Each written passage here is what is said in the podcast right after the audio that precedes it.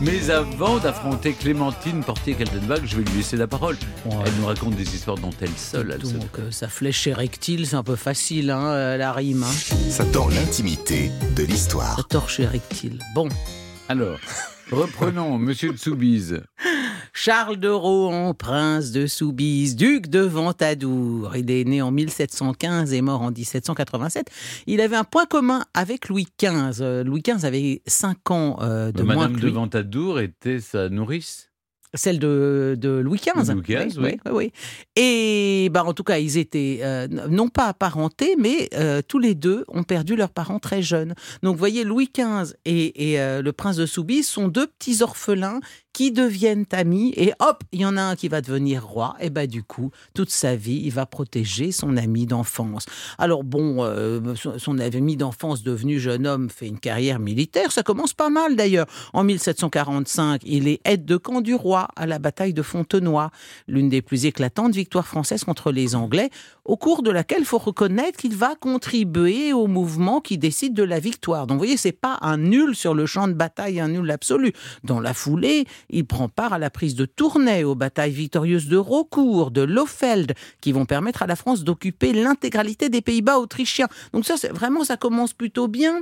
Ce sont des succès militaires qui lui valent de recevoir en 1748 le titre de lieutenant général des armées. Et comme en plus d'être ami avec Louis XV, eh ben, il, est, il, est, il, est, il s'entend bien avec Madame de Pompadour, eh bien, on lui confie une division de 24 000 hommes au moment même où commence la guerre de 7 ans. Vous savez, la, la guerre de 7 ans, euh, c'est une sorte, c'est un peu le, un embryon de guerre mondiale. hein. On se bat absolument partout, mais en France, ça va nous faire, on va perdre le Québec, on va perdre l'Inde, on va, on va tout perdre là-dedans.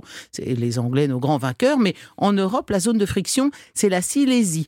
C'est une, une zone qui est convoitée aussi bien par la Prusse que par l'Autriche. Et, Et qui est la Pologne aujourd'hui. et qui est la Pologne aujourd'hui. Et vous savez que dans toute cette histoire, il, s'est passé un- une chose absolument ahurissante, c'est qu'alors que la, la France a toujours été l'ennemi de l'Autriche depuis 250 ans, et bien hop là, Retournement des alliances. Exactement. Et nous, on se retrouve, on se retrouve contre la Prusse et l'Angleterre, qui, ont- qui avaient toujours plus ou moins été nos alliés. C'est quand même étrange.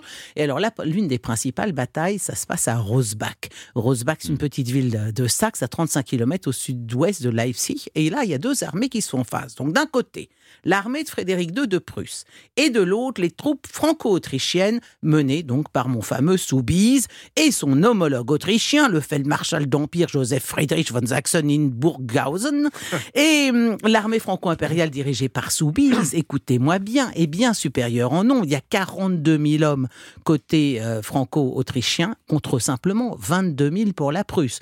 On est, c'est quand même du simple au double. Donc sur le papier, euh, Soubise et J, euh, JSFH, la Joseph Friedrich von Sachsen-Hildburghausen, devraient... Saxe-Hildburghausen. Saxe- C'est- Saxen- Saxe- Hildburghausen. Hilg- Ça, existe, la Saxe- Sachsen-Hildburghausen. Hildburghausen. Ouais, voilà. Alors, donc, il devrait avoir le dessus fastoche, puisqu'ils sont deux fois plus nombreux. Seulement, voilà. Soubise va s'avérer totalement incapable de coordonner l'action Ah, de ses soldats sur le terrain. Et bien vite, la confusion la plus grande et même la débandade générale euh, euh, se, se déroule sous ses yeux, que Soubise résumera par la suite en ces termes. Là, je le cite. L'infanterie combattit sans empressement et céda à son inclination pour la retraite. Oh, ça c'est joliment dit, hein, l'inclination pour la fuite de l'armée française, qui permet à l'armée prussienne d'en finir en moins de deux heures, avec une armée deux fois supérieure en nombre. Et Frédéric II de raconter partout par la suite qu'avec cette bataille là contre les Français, c'était une promenade, enfin l'humiliation pour nous. À Rosbach, Soubise va perdre entre 8 et 10 000 hommes, Ah là où les Prussiens en perdent à peine plus de 500. Vous voyez- un peu le massacre. Alors il se rapatrie honteux et confus à la cour de France, où il est attendu de pied ferme, bien sûr, parce qu'on l'y tient pour l'unique responsable de la honteuse journée de Rosbach, mais alors que la France entière se rit de lui et le traite de fléau national, que croyez-vous qu'il arriva Louis XV est très attaché à son ami. Alors non seulement il ne prend aucune sanction après Rosbach contre son ami de cœur, ainsi que l'on surnomme Soubise à la cour, mais il le nomme, on est bien en France, hein, mais il le nomme ministre d'État en remplacement du ministre de la Guerre. Il lui alloue une pension considérable de 50 000 livres. Il lui affecte un magnifique appartement de fonction à l'Arsenal et il lui confère le cordon bleu, distinction qui, compte tenu de l'amour de Soubise pour la cuisine, était peut-être de toutes les gratifications obtenues la seule qui fut vraiment méritée. Et ça n'a rien à voir, hein, le cordon bleu. Ça n'a rien à voir, je précise. Oui, mais mieux encore, Soubise est fait maréchal de France en 1758 et Louis XV lui confie une nouvelle armée pour lui permettre de faire oublier Rosbach. Alors, il faut, il faut lui rendre justice, il y parviendra plus ou moins la dernière année de sa carrière militaire en 1762 avec sa victoire de Noheim. Le roi lui passa tout, mais il faut reconnaître à la décharge de Soubise qui lui montrera une loyauté inaltérable à la mort de Louis XV le 10 mai 1774. Eh bien, Soubise est le seul de tous les courtisans à accompagner jusqu'à Saint-Denis la dépouille mortelle de son ami.